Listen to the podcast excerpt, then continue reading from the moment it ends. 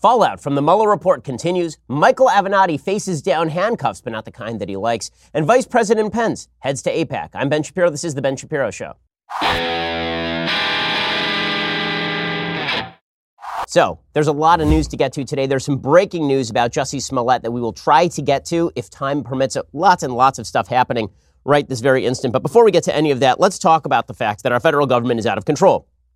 It's been out of control for a very long time. And it's been out of control because the federal government has essentially been restructured to run roughshod over the checks and balances that were inherent in the Constitution of the United States. And this is why I am a big believer in calling a convention of states, where we, the people, can propose amendments to the Constitution to protect the Constitution itself from the predations of the federal government. That means overreach by the executive branch. It means overreach by the legislative branch. It means the legislative branch kicking too much power to the executive and the executive kicking too much power to the judiciary. It means Congress threatening to undo the power of the judiciary. It's time to protect the Constitution. That's why I'm a fan of the Convention of States. Can you imagine the look on the faces of members of the federal government when they realize their power has been limited? And that suddenly they have to go back to the original founding bargain of a limited government. Well, this is what a convention of states can help make happen.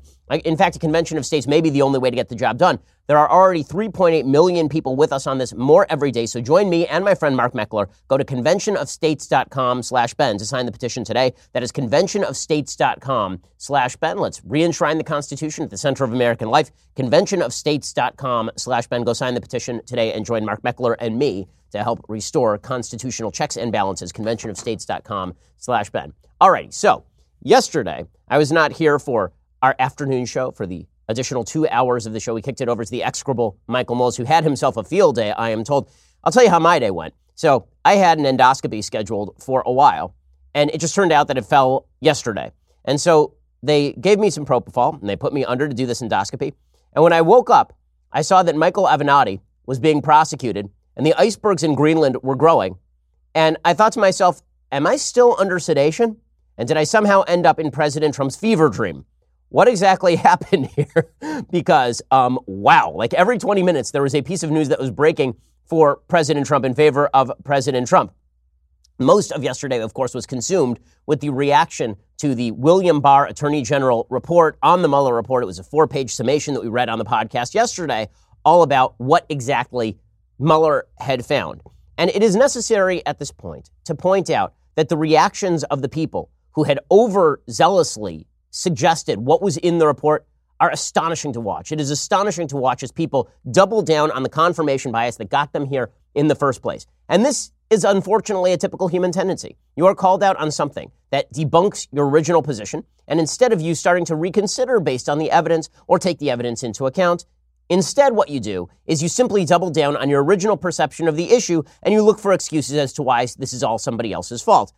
Now, this does not mean that it is not hilarious, because it is indeed hilarious. The most hilarious story of the day comes courtesy of the New York Times. Here's the headline quote, Disappointed fans of Mueller rethink the pedestal they built for him. It would take a heart of stone not to laugh at this. Quote, this is by Astead Herndon and Richard Fausset.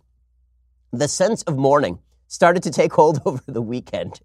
After Attorney General William P. Barr said that Robert S. Mueller III, the special counsel, had not found coordination between President Trump's campaign and the Russian government's election interference in 2016. Over the nearly two years of the Mueller investigation, a segment of liberals and activists built up fervent hopes that it would bring Mr. Trump down. They elevated Mr. Mueller, a former FBI director, into an anti Trump cultural icon, complete with t shirts, scented candles, and holiday themed songs like We Wish You a Mueller Christmas. For some of them, the report felt like a betrayal. To many others, it was a disappointment. That's a hell of a range of emotional responses there. I mean, from betrayal all the way to disappointment. My goodness. I was hoping the truth would come out, said Sean Foster, a 45 year old music video and television producer in Nashville. Mr. Foster had taken to wearing a yellow pin showing the top of the special prosecutor's head rising like a shark from the sea. Mr. Foster said he was wearing the pin on Sunday when Mr. Barr's summary of the report came out. It's definitely embarrassing, he said. It's a drag knowing there are people out there who are gloating. Well, yeah. Also, we've all been laughing at you the whole time, dude.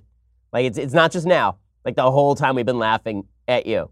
Now, there's some of us who daily wear funny hats on top of our head because we want to be reminded of the providence of God in the universe. There are some of us who wear shirts that proclaim political messages, you know, general political messages. And then there are some of us who elevated a person that we did not know anything about and who is just a prosecutor into a national icon in the fervent hope that he would be the deus ex machina who ended the Trump presidency. It's just wonderful. Jennifer Taub, a Vermont law school professor who had become known for punchy anti Trump columns with titles like Yes, Collusion, Now What, said, There are definitely people who thought that Mueller would save us. And Mueller looked back at them and he said, No. it's just pretty amazing. The media malfeasance here, of course, has been absolutely egregious. Now, are the media admitting to their malfeasance? Of course they are not. How many articles since May 2017 have been published about Russia and Trump slash Mueller?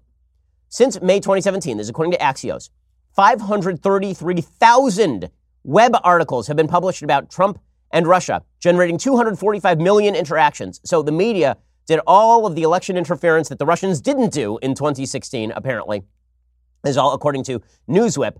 And on the networks alone, the networks alone gave 2,284 minutes to the Russia probe, according to Newsbusters. And that's just the networks, right? Those are the people who have like an hour a night to give you the network news. If you go to cable, then you are talking presumably in the tens of thousands to hundreds of thousands of minutes because that's been basically CNN's main programming for the last couple of years. And it's not just that they have been programming this stuff up the wazoo. It's also that they have been breaking false bombshells for legitimately years on end. The Daily Caller has a really good piece about this by Amber Athey, their White House correspondent, pointing out all of the ways in which the media botched this story. You'll recall that CNN accused Don Jr. of WikiLeaks collusion. She writes, last December, CNN's Manu Raju reported that WikiLeaks emailed Donald Trump Jr. to give him access to stolen documents a full 10 days before they were released to the public. And then it turns out their sources gave them the wrong date. Don Jr. received an email with access to the stolen documents after they'd been released publicly. Remember that ABC tanked the stock market with fake Mike Flynn news. ABC was forced to suspend Brian Ross after he falsely reported that former National Security Advisor Michael Flynn was prepared to testify that then candidate Donald Trump ordered him to make contact with the Russians. The stock market dropped a few hundred points at the news, but the news turned out to be fake. Now, here's the thing. You could say this is all just the media getting it wrong. Listen, over at Daily Wire, we've had to retract headlines before. We've gotten stories wrong. We publish legitimately 50 to 70 stories a day, and you do that over the course of several years, and you're talking about thousands and thousands of stories. The question is, in what direction do all the mistakes get made? So at our site, we're a conservative site. We openly acknowledge we're a conservative site. CNN, ABC, these are outlets that pretend to be objective. And yet, oddly, every error they ever make cuts in one direction and one direction only. How strange. You remember that CNN reported that the mooch was under investigation. And the mooch got an apology from CNN because the mooch was not under investigation. First of all, the mooch was in the administration for a grand total of 32 seconds. I'm not sure what he would have done in those 32 seconds to earn an investigation other than being the greatest guest star in the history of Trump, the television show. Bloomberg suggested that Deutsche Bank was being zeroed in on by Robert Mueller. Jeff Sessions, Jeff Sessions, it was reported, had botched protocol. CNN said that, that he had botched protocol when he didn't list meetings he had with the Russian ambassador on security clearance forms. But Sessions met with them when he was in the Senate. I mean, story after story after story. And yet, do the media feel really contrite today? Of course they don't. I mean, people won Pulitzer Prizes for this stuff, guys. People in the media won Pulitzer Prizes. The Washington Post and the New York Times won the 2018 Pulitzer Prize for their national reporting of President Trump's alleged collusion with Russia. They received the award, this is town hall reporting, for, quote, deeply sourced, relentlessly reported coverage in the public interest that dramatically furthered the nation's understanding of Russian interference in the 2016 presidential election and its connections to the Trump campaign, the president elect's transition team, and his eventual administration. Deeply sourced? Well, not so much. Not so much, because it turns out that half their stories were sourced incorrectly. There was an article, for example, they published on Jared Kushner the report talked about Donald Trump Jr., Jared Kushner, and Manafort, Paul Manafort, meeting with a lawyer connected to the Kremlin. In reality, they met with Natalia Veselnitskaya, who was with Fusion GPS, the group behind the fake dossier. The Washington Post did the same thing. You'll remember it was the Washington Post reporting that Jeff Sessions had met with Russian Ambassador Sergei Kislyak, proving, proving that collusion was on the menu. It turns out that Sessions met with Kislyak because he sat on the Senate Armed Services Committee. And the media's malfeasance can be summed up in this one clip from Chris Matthews over at Hardball. As I say, remember, Chris Matthews you know, coming to the show, roll on in here. In the middle of the Mueller investigation, Chris Matthews comes out there, comes to the show, rolls on in there. And he says, you know what? I like to think of an aquatic metaphor. I said, uh, at the aquarium the other day, my wife Kathleen. We were at the, Meta, we were at, we were at the aquarium, and I'd had too much to drink as per my usual arrangement. And I started thinking, there's a starfish, there's a clam. It's like Mueller and Trump. Go. Watching Mueller and Trump go at it, I'm reminded of biology lab back in my sophomore year at LaSalle College High School. Remember the starfish and the clam? I know we dissected one or the other, definitely the starfish. Mueller reminds me of the starfish, which gets itself tight on the clam and uses all its stuff to weaken and pry open the clam. Now, this is a battle to the death as far as the clam is concerned. If the starfish is able to open him even a little bit, he can get him open all the way, and that's it, of course, for the clam. He's the starfish's lunch.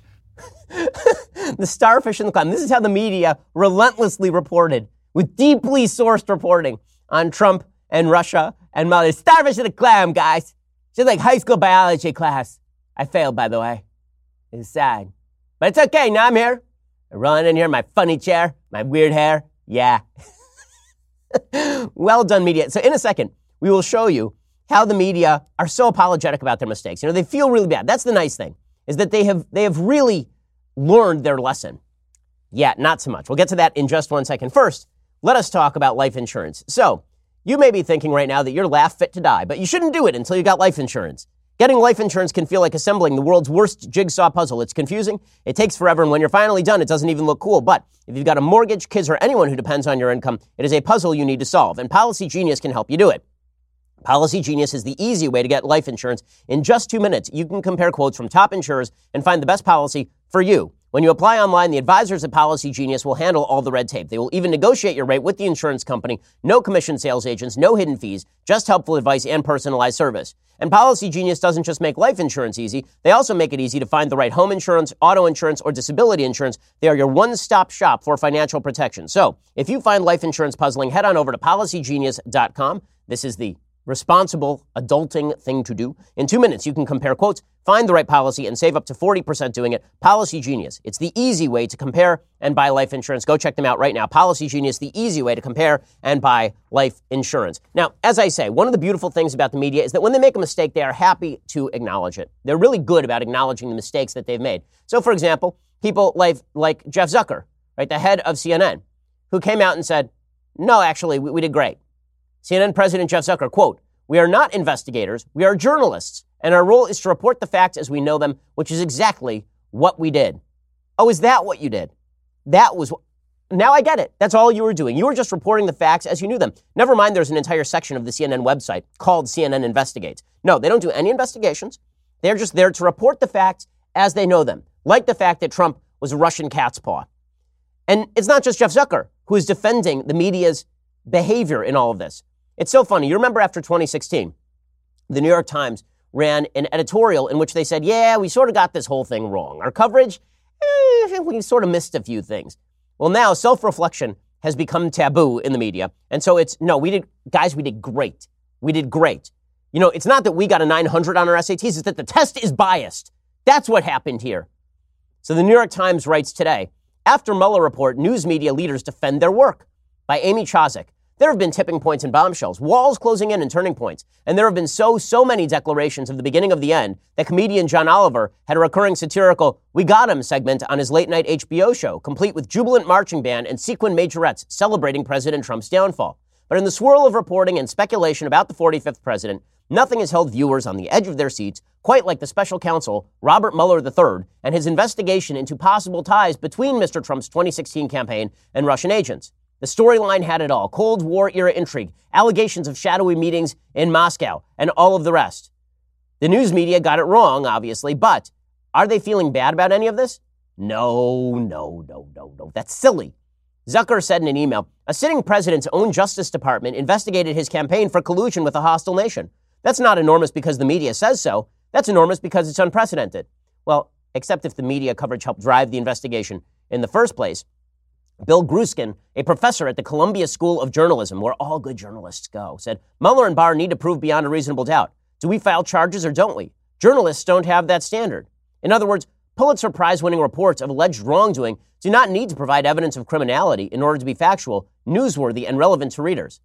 That's not really the question. The question is whether you blew all of this out of proportion and suggested that around every corner lay the end of the Trump presidency. Martin Baron, executive editor of the Washington Post, said, quote, The special counsel investigation documented, as we reported, extensive Russian interference in the 2016 election and widespread deceit on the part of certain advisors to the president about Russian contacts and other matters. Our job is to bring facts to light. Others make determinations about prosecutable criminal offenses. Dean Baquet, executive editor of The Times, said, We wrote a lot about Russia, and I have no regrets. It is not our job to determine whether or not there is illegality. That's right, it isn't. And yet, strangely, it seems as though your entire narrative is that the president was about to be impeached. How strange. See, there are two types of bias. There's bias in how you cover a story, and then, then there is selection bias in what you choose to cover. And the media demonstrated both here. I'm going to show you case in point Chris Cuomo over at CNN. So, case in point, Chris Cuomo over at CNN.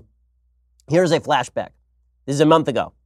He said that President Trump would certainly be under pressure after the Mueller report. This was not editorializing, this was objective newsification, journalisming at the highest level. Chris Cuomo journalism, journalisming all over everyone. This block of wood, the less smart of the Cuomo brothers, which is a hell of a statement. Here he was a month ago saying that President Trump would be dun dun dun dun dun dun under pressure. This is going to be an especially chaotic time. This president will be under pressure in all likelihood like he's never been before. Not because he's going to be removed in cuffs but because almost certainly he's not going to like things in the report. But get ready, a storm is coming. Expect the president and his allies to throw everything they have at you to make as much noise as possible to distract and obfuscate. And expect those who seek advantage in any negative information to spin it fast and hard as well. Okay, well, spinning fast and hard is actually Chris Cuomo's main job at CNN. Yesterday, Rudy Giuliani called him out on this. He said, maybe you should apologize for your coverage. And Chris Cuomo was like, me? Me, I'm, not, I'm, I'm great. I'm the best journalist you've ever seen. I've journalism all over everyone, everywhere. Here's Chris Cuomo defending his, his dumminess.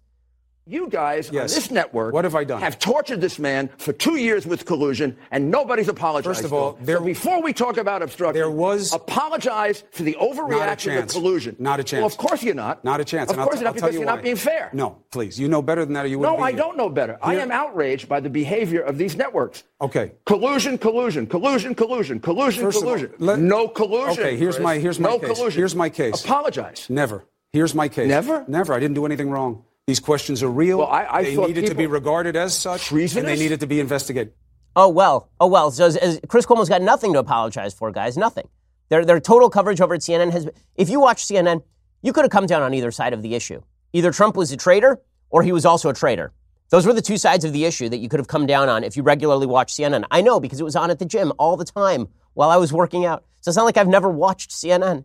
Okay, I watched CNN for two years do this routine, and yet the media are, are they going to take an introspective look and maybe, maybe whether they ought to have provided a couple of different perspectives, maybe whether they ought to have taken a breath before they reported that the president was probably in league with Vladimir Putin. Maybe they should have stopped acting so overwhelmingly excited every time they appeared on TV with a new piece of bombshell breaking news. Maybe? No, no, no. They're not going to do any of those things. The best example of, of confirmation bias at work was on The View yesterday because uh, the members of The View, like Joy Behar, are the bumper sticker version of CNN. They're the sort of people who do wear Mueller pins around the office. Here was Joy Behar beside herself yesterday. She couldn't deal with the fact that the Mueller report had not been everything that she had hoped that it would be. I have questions about obstruction. Why did he? Um, why did he keep his conversations with, with Putin secret? Those are like little questions that sound like obstruction to me. Mm-hmm. Uh, so I don't buy that he's completely exonerated the way he just said. Well, he says he's completely yeah, exonerated. but the but Republican Party questions. are backing him up on that. I'm reluctant to talk about it at all because, mm-hmm. I, you know, we don't know anything, and we have not seen this report. So I think everybody needs to pump the brakes when we talk about this being a huge victory for this administration. Well, guys, we don't know anything. Like two days ago, we knew everything. We knew that Trump was a traitor. Now we don't know anything. We got to hold up, guys. We got to hold up. You remember they did the exact same thing with Jussie Smollett. As soon as Jussie Smollett came out with his story, it was, you know, this is evidence of American racism, deep seated, brutal American racism. Same thing with Covington High School. This is evidence of deep seated, brutal American racism. And then the facts started to leak out. It was, you know, we got to, you know, let's let's wait a minute. Let's wait. Let's hold up. Let's make up our minds after we see all the evidence. It, it's always interesting to see when people say, let's wait for the evidence, and when people are willing to jump beyond the evidence at hand. Always very interesting because it is a good way of revealing bias. Every human being has a, has a tendency toward this stuff, but the media are overwhelmingly biased in one direction. Now, I will say that the media's bias is not any shock to me. I think that the, the greatest shock to me is the continuing malfeasance, I mean, true malfeasance of high ranking members of the intelligence community. It is severely disquieting to me that so many high ranking members of the Obama intelligence community, these are people who are supposed to be tasked with protecting us from terrorism, protecting us from threats, foreign and domestic, that these folks are so politically biased that they went on television night after night proclaiming that the elected president of the United States is a traitor and that he would be proved to be a traitor with no evidence. None. I mean, John Brennan, the former head of the CIA under Barack Obama, he was head of the CIA when the Trump Russia investigation was initiated. He was on MSNBC last night after spending legitimately two years proclaiming that he had secret knowledge that President Trump had committed some nefarious act of treason. He was on MSNBC last night. He said, Oh, well, you know, my mistake, I guess. I mean, like, I just, you know, I guess I thought that there was more than there actually was. Oh, well.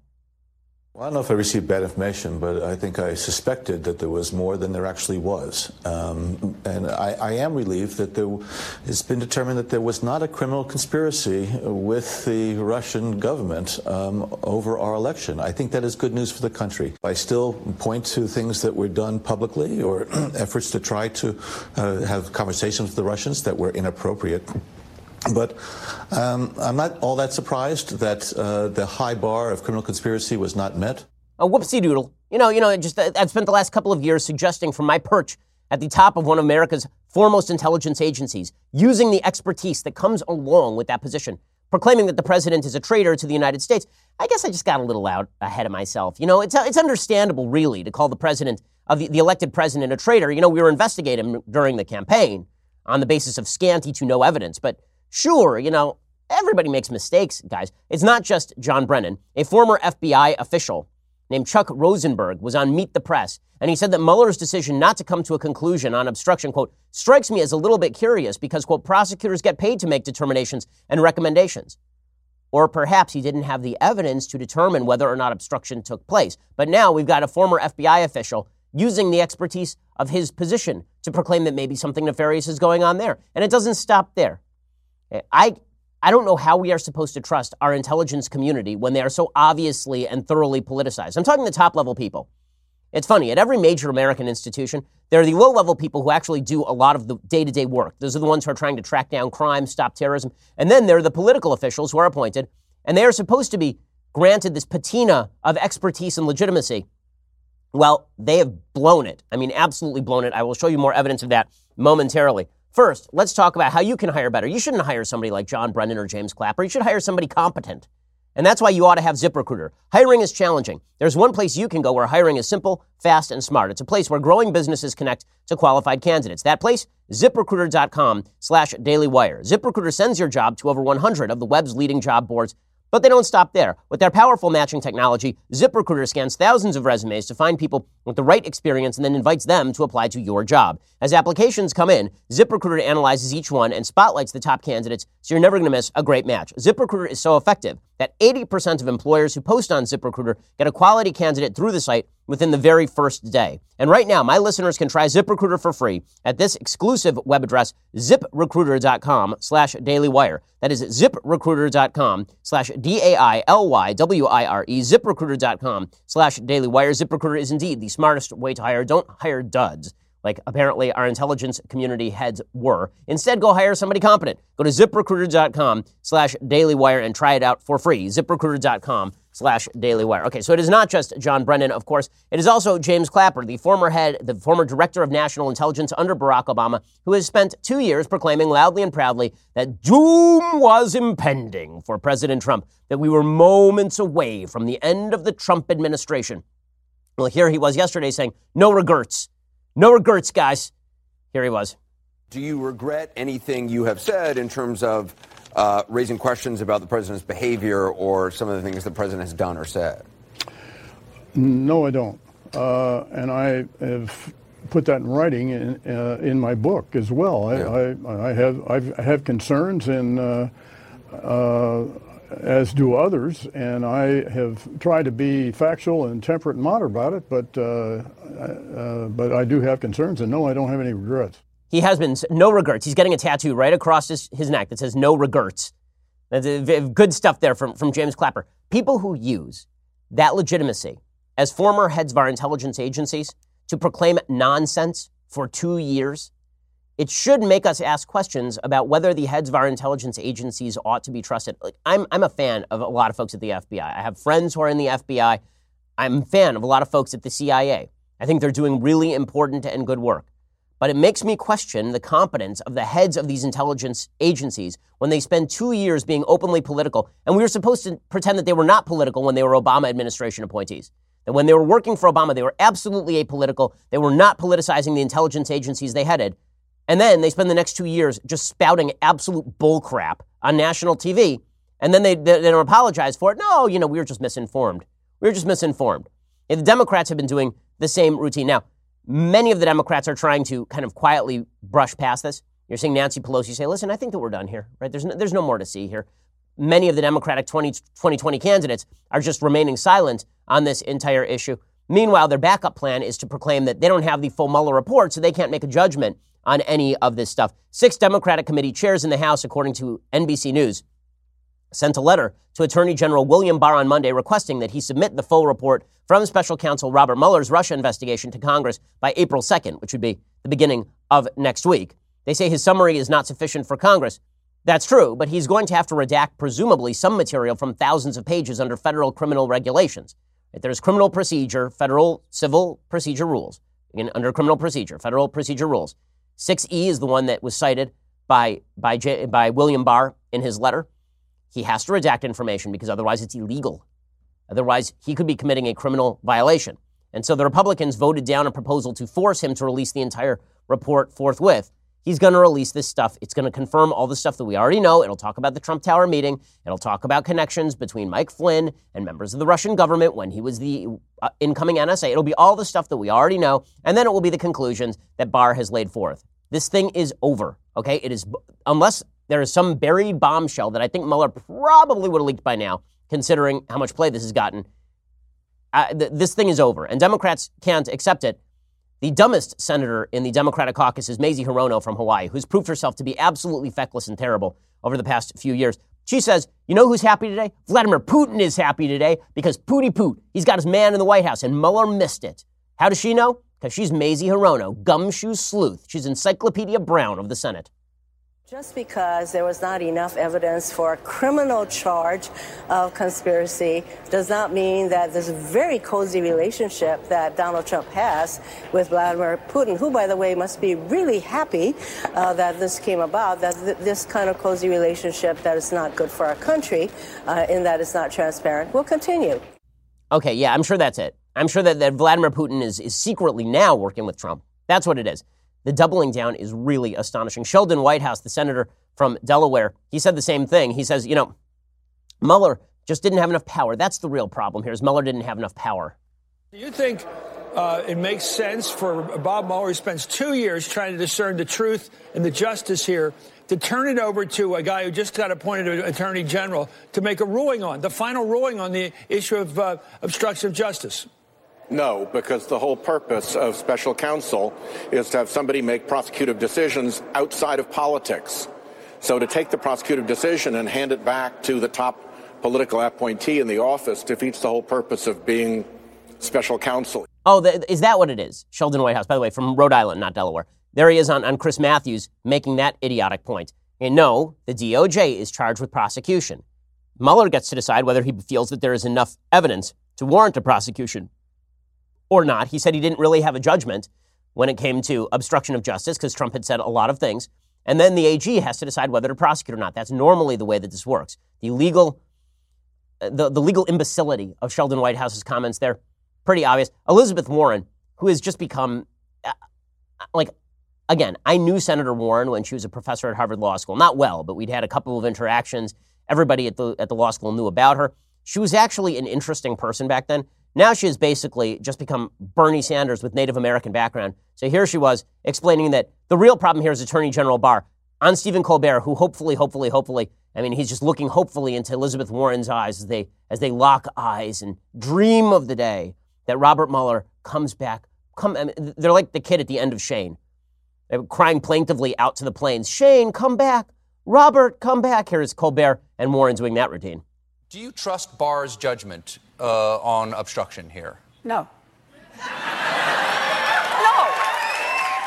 And I shouldn't, you shouldn't have to ask me if I trust it. We should see the whole report. When we see the whole report, we'll know what the basis is for the decision. Yeah, there's still hope, guys. We're going to impeach him based on obstruction. But the entire Democratic leadership, Pelosi, Schumer, like, yeah, we're probably not going to do any of that stuff. Now, are any of the Democrats backing down from their overwrought points? No. Cory McBooker, Spartacus McFace over here, he was asked whether he would correct his claims that there was Trump Russia collusion. He says, Me? Correct claims? No. no.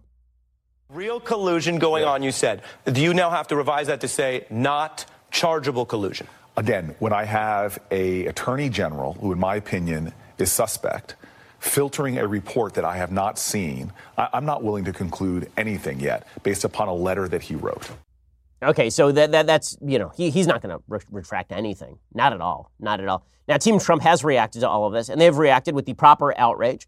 Uh, Kellyanne Conway called on Adam Schiff, who has set up an actual pup tent inside the CNN headquarters. He's now been forced to evict like a homeless person under Rudy Giuliani in Times Square. Adam Schiff is now living on the streets once more, walking around with a sign that says "The end is near." Collusion, collusion. So Kellyanne Conway says about Adam Schiff, yeah, that guy should resign from the Intelligence Committee. He's a joke. This is correct. Then you have Adam Schiff. Talk about an oxymoron. This man heads the Intelligence Committee in the House. He said, quote, he believed that the scandal was of a size and a scope probably bigger than Watergate and that there's plenty of evidence of collusion. He ought to resign today. Uh, you're, you're saying that we did not win fairly and squarely. You, in fact, running around, jutting your jaw out and saying, I'm worried about the effect on the institutions. You were disparaging the institutions. You were demeaning and deriding our great democracy, the yeah. presidency of the United States. Adam Schiff should resign. She is correct about this. And as you know, I've been very critical of Kellyanne Conway for being an over the top lackey for the Trump administration. Well, she is not wrong on this one. In a second, we're going to talk about how Trump's day got even better. There was a cherry on top of the ice cream that, that was provided by a man named Michael Avenatti, who's turned out to be just the best thing that ever happened to Donald Trump. We'll talk about it in just one second. First, you're going to have to go over to dailywire.com and subscribe. For $9.99 a month, you can get a subscription to Daily Wire. You know what you get with that? First of all, if you get the $99 a year, the, the yearly annual subscription, you get this the very greatest in beverage vessels, the leftist tears hot or cold tumbler. It was overflowing continuously yesterday, flooding houses around the nation. You can have one of these for $99 a year. And that comes with all sorts of goodies. It means that you get access to two additional hours of happiness and joy every afternoon because we are here every afternoon with you for two hours. It means I'll answer your questions in the mailbag and also during the breaks on my show. It means that our Sunday special becomes not only the Saturday special for you, but you can get it on demand, commercial free, and you get extra questions with the guests afterward. I mean, all sorts of amazing goodies and wonderful stuff happening for you when you become a member over at dailywire.com. Also, I would remind you that my book is still number one in nonfiction at Amazon. It is still number one in nonfiction over at uh, over at Barnes and Noble as well. So go get a copy of my new book, The Right Side of History, which continues to sell like hotcakes because it is delicious and filling, just like hotcakes. Go check it out. Don't eat the book. Go check it out. The Right Side of History. It is, it is, I think, an important, an important work. So you can check all that stuff out. Get a subscription. Go check us out YouTube, iTunes. Leave us a review. We always appreciate it. Helps us with our rankings over on iTunes, particularly. We're the largest, fastest growing conservative podcast and radio show in the nation.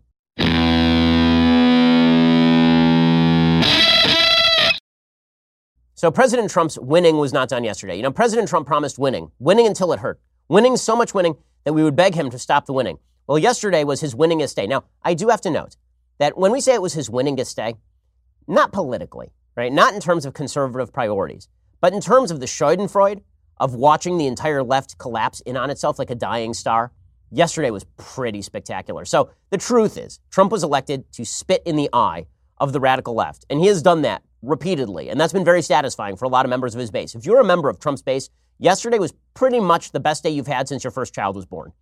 It was pretty spectacular because not only was Trump cleared on the collusion stuff, not only did the media have to look themselves in the mirror and then ignore what they saw.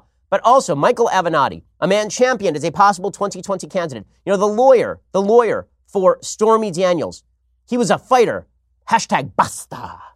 Michael Avenatti, a man who appeared on The View and said that he wanted to see President Trump marched out in handcuffs. Not only that, he said his sexual fantasies included handcuffs always. Here's what he had to say on The View. All of my sexual fantasies involve handcuffs. Oh. McCain, who looks like she's just going to vomit all over him. The proper response there from Meghan McCain. It turns out that he's going to enjoy his sexual fantasies for a while here because they are frog marching somebody out and it ain't Trump. It's Michael Avenatti. Best story of the day. So good. So he was arrested. He was arrested because he tried to extort Nike. Stand for something, even if it means going to jail for extortion. Solid stuff there. A federal magistrate judge in New York ordered Avenatti released on $300,000 bond in cases alleging that he embezzled money from a client and tried to extort millions of dollars from Nike. And then he claims, no, no, no, he was just standing up with the people. Also implicated, just to make this even better, was Mark Geragos. Mark Geragos, the celebrity attorney for Jussie Smollett, was named as a co-conspirator in a case uh, uh accusing lawyer Michael Avenatti of trying to extort Nike. Both of these guys were CNN contributors. So remember when the media didn't have anything to apologize for? Avenatti appeared 59 times in one month during one period, a couple of, uh, like a year ago.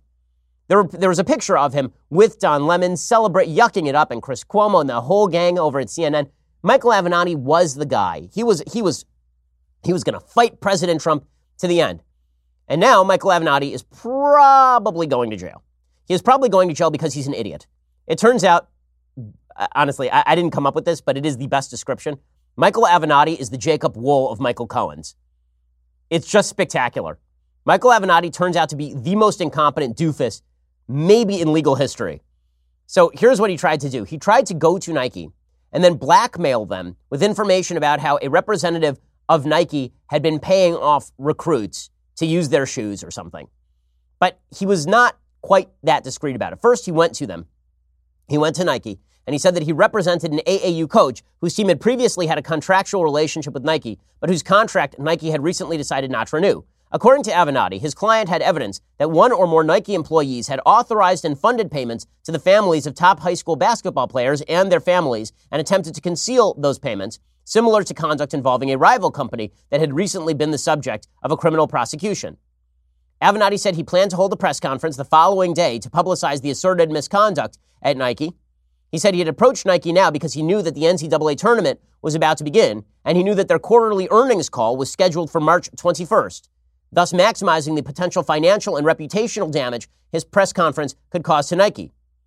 He said that he would let it go if Nike paid his client $1.5 million and then hire Avenatti to conduct an internal investigation of Nike with the provision that if Nike hired another firm to conduct such an internal investigation, Nike would still be required to pay Avenatti at least twice the fees of any other firm hired. So then the attorney for Nike called up the cops and they said, okay, let's have a meeting. Let's have a meeting. So Avenatti showed up to the meeting and then repeated all of this in front of law enforcement, apparently. This is the allegation. And this is what he did. He's such a, he's such an idiot thug. Avenatti reiterated threats made during the previous in person meeting. I guess he did this over the phone, along with his demand for a multi million dollar retainer. And he said he wanted to be paid at least $10 million and leave the bag of money in the parking lot. In particular, Avenatti stated, quote, I'm not effing around with this and I'm not continuing to play games. You guys know en- enough now to know you've got a serious problem and it's worth more in exposure to me to just blow the lid on this thing. A few million dollars doesn't move the needle for me. I'm just being really frank with you. So if you if that's what if that's what it's being contemplated, then let's just say it was good to meet you and we're done. And I'll proceed with my press conference tomorrow.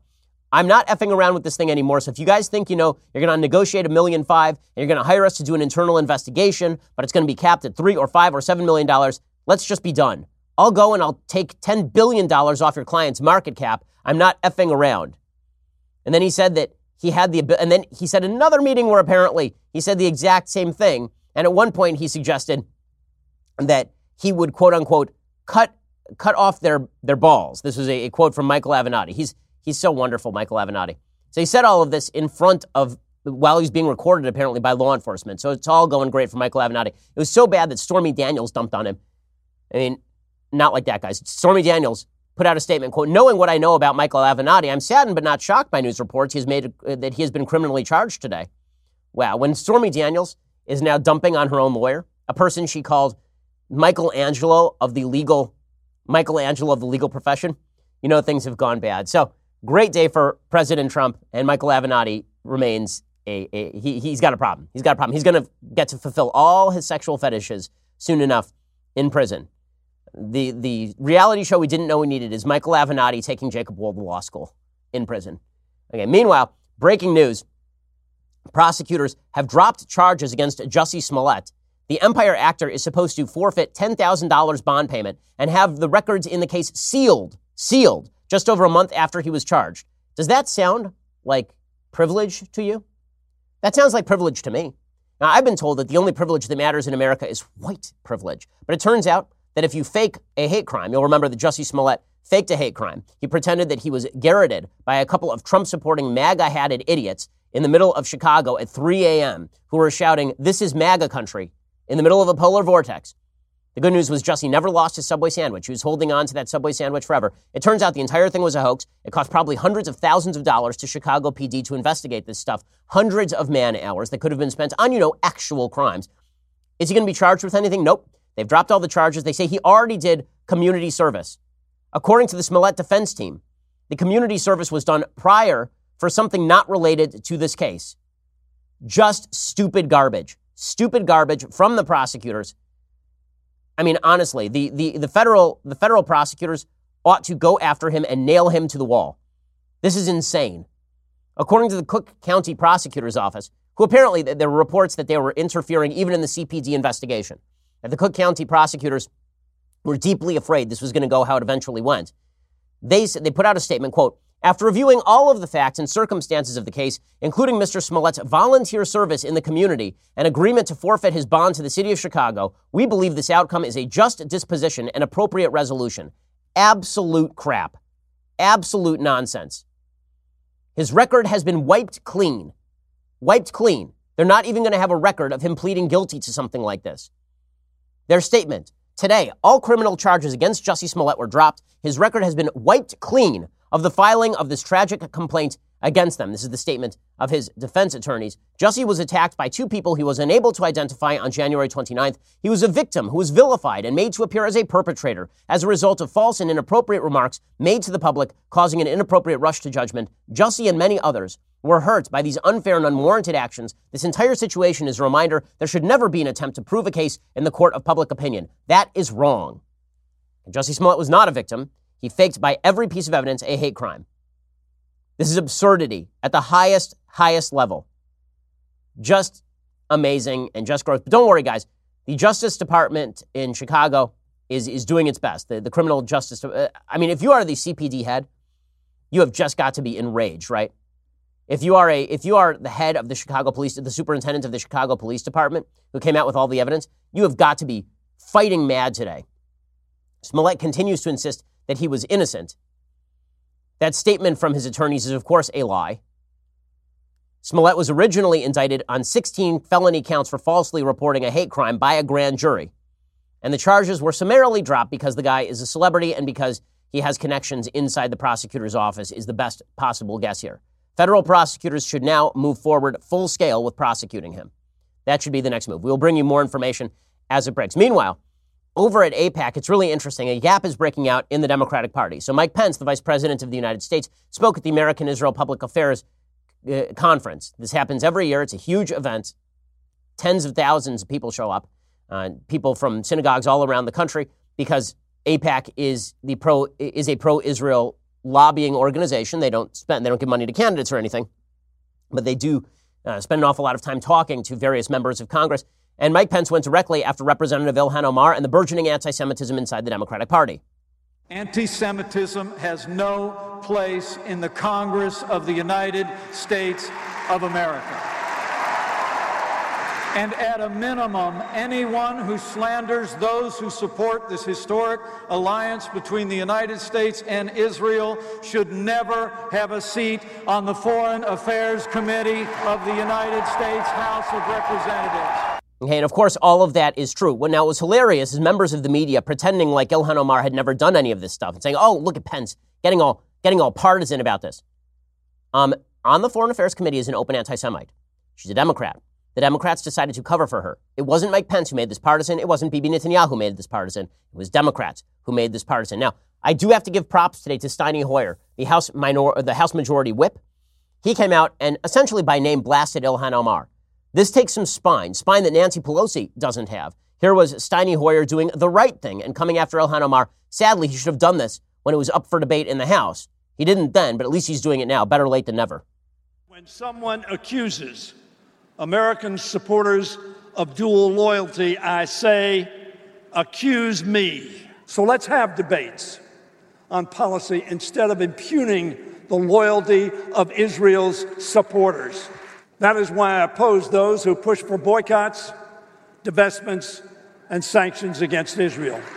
By the way, there are 62 freshman uh, Democrats. You hear me? 62, not three. And good for him. I mean, that's him calling out Ilhan Omar. He's the House Majority Leader, sorry, not the whip. Know, that, that was a far cry from Nancy Pelosi, who, speaking at AIPAC, said generally she's against anti Semitism, no specific words with regards to Ilhan Omar. Because again, she is a coward. Steny Hoyer apparently is not. Her cowardice, however, rules the day in the Democratic Party. This month, the full House came together to condemn the anti Semitic myth of dual loyalty and all forms of bigotry with a resolution that, quote, rejects the perpetuation of anti Semitic stereotypes in the United States and around the world, including the pernicious myth of dual loyalty and foreign allegiance, especially in the context of support for the United States Israel alliance. She didn't have any of the guts to actually come out against Ilhan Omar in any of this. And now would be a very good time, it turns out, to be an Israel supporter, considering that Hamas is randomly firing rockets into the middle of civilian centers in Israel. And Hamas is an evil, disgusting, vicious terrorist group that is interested in wiping every Jew out of the Middle East, if not across the face of the world. And the Democrats couldn't condemn Ilhan Omar. They could not do it. That is not the, by the way, Bibi Netanyahu spoke at AIPAC as well, and he went after Ilhan Omar directly. Here's what he had to say. From this Benjamin, it's not about the Benjamins. The reason the people of America is not because they want our money, it's because they share our values. They just don't get it. It's because America and Israel share a love of freedom and democracy. And of course, that's true. Ilhan Omar promptly tweeted back at Netanyahu, "Well, you're under indictment for corruption, so obviously it is about the Benjamins." That the words of a, a woman who's truly contrite about her anti-Semitism. Again, it wasn't the right that made Israel a partisan issue. It was the Democrats who decided to break with Israel. At least Steny Hoyer and some Democrats are now saying the right things, even if they're too cowardly to do so in public when it actually counts. Okay, time for some things I like, and then we'll do some things that I hate. So, things that I like today. There is a new movie that is out, video on demand uh, that is actually it's a good movie. It's a really good movie. Uh, the the it's called Dragged Across Concrete. Uh, the guy who directed it, I'm trying to remember his name. I believe it's Zahler, uh, and he has made some really kind of weird and interesting movies. S. Craig Zahler. He made uh, Bone Tomahawk, which is a weird and interesting movie. This this movie is essentially about two cops who are booted from the force. They are suspended from the police force for not really racism, but kind of excessive force. Uh, and they are called racist in the process, even though they were not being racist at the time. And then they decide that they are going to rob a criminal. They're going to, to rob a criminal to make money so that they can support themselves. The movie has been characterized as reactionary. It probably is, in the same vein as Death Wish. It's worth watching. It doesn't move very fast, but it is, it is very powerful. It's good. It's good stuff. There's a reason I'm sitting behind this desk running things, and you're out there with a partner that's 20 years younger than you. Hey, Anthony's got a mouth with his own engine, but he's solid. I'm thinking about the kind of future I can offer my girlfriend. Pops is a yesterday who ain't worth words. Good heavens and praise be to him. Your absence was a weight upon us. Thank you, Mr. Edmonton. I don't like doing things with so many question marks everywhere.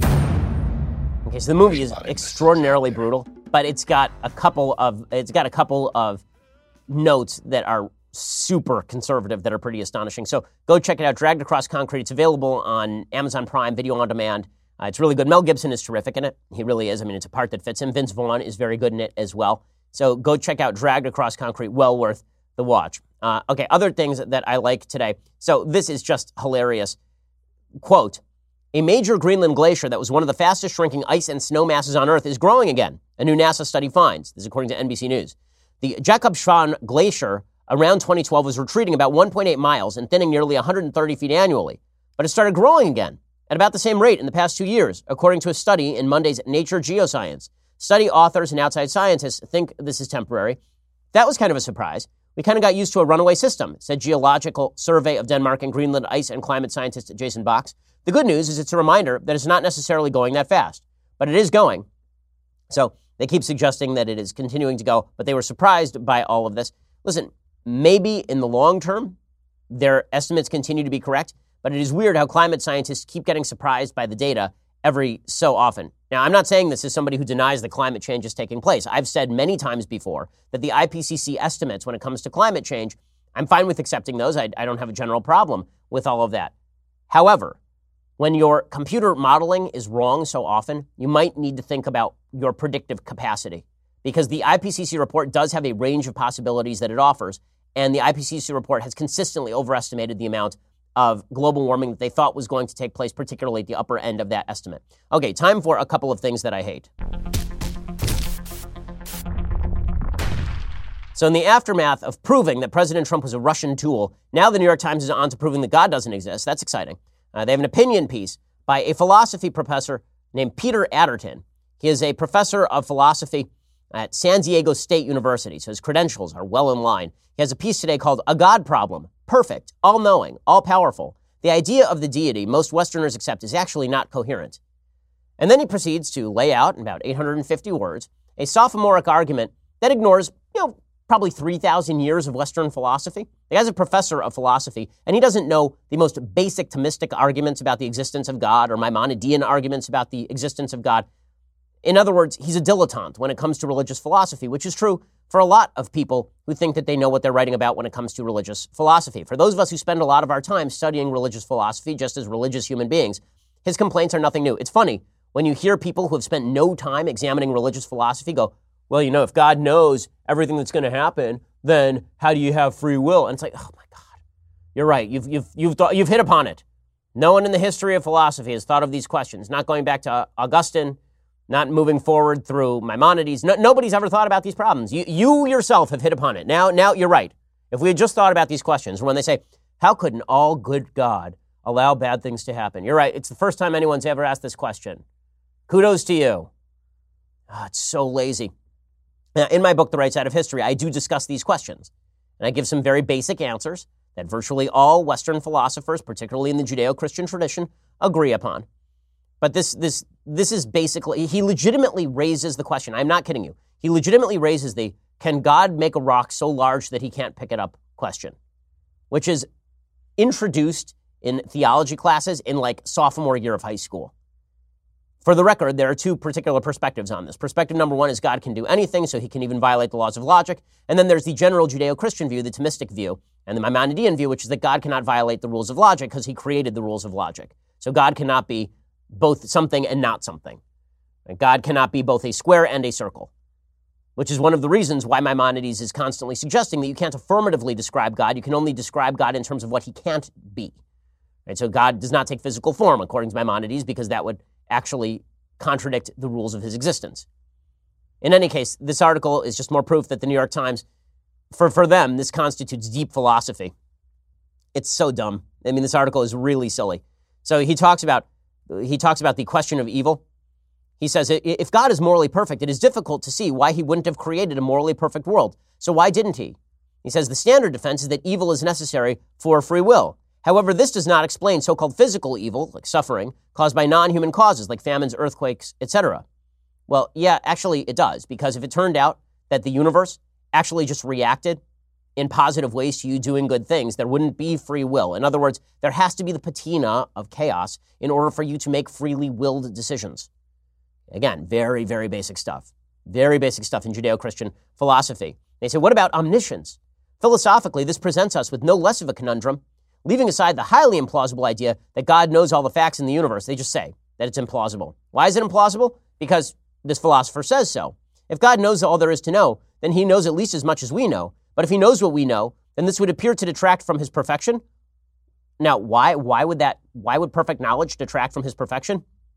Because if they were known to God, that would make him a sinner. He says, if God knows all that is knowable, God must know things that we do, like lust and envy.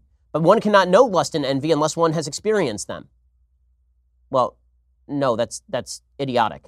You can know what lust and envy are without quote unquote experiencing them, and the experience or lust of envy does not necessarily connote evil. If you created the experiences themselves, then why exactly? I mean, that's what? That doesn't even that doesn't even match up. Also, there's the notion that virtue, and again, this is a Thomistic notion, that God created everything with an innate level of perfection, and then human beings with free will have detracted from that. So, for example, lust started off as healthful sexual desire for members of the opposite sex, and when we and when we are not perfect, when we exercise our will in bad ways or our desires in bad ways, then that turns into lust. They say, what about malice? Could God know what malice is like and still retain his divine goodness? Uh, all of this is so sophomoric, but unfortunately, sophomoric religious philosophy is stock in trade for, for the New York Times. Okay, speaking of sophomoric, San Antonio has now barred Chick fil A from their airport because Chick fil A is owned by people who are pro traditional marriage, and that's very bad. Chick fil A sells chicken sandwiches, if you didn't know. That's what they do. I wasn't aware that the chickens were gay or straight. I wasn't aware that they barred gay people from buying their chicken sandwiches. In fact, they didn't do any of that stuff. You'll recall that Chick fil A opened on a Sunday, which they don't normally do, in the middle of the Orlando Pulse shooting to help take care of people who are doing rescue and cleanup and protesting and all of that sort of stuff. But Chick fil A, very, very bad, and so they must be shut down. People who don't know basic religious philosophy make assumptions about religious people that are simply false. That religious people are malicious, that religious people think that if you sin, then this makes you an inherently bad human being in a way different from people who are religious. That religious people believe that only religious people can be good, which is obviously false.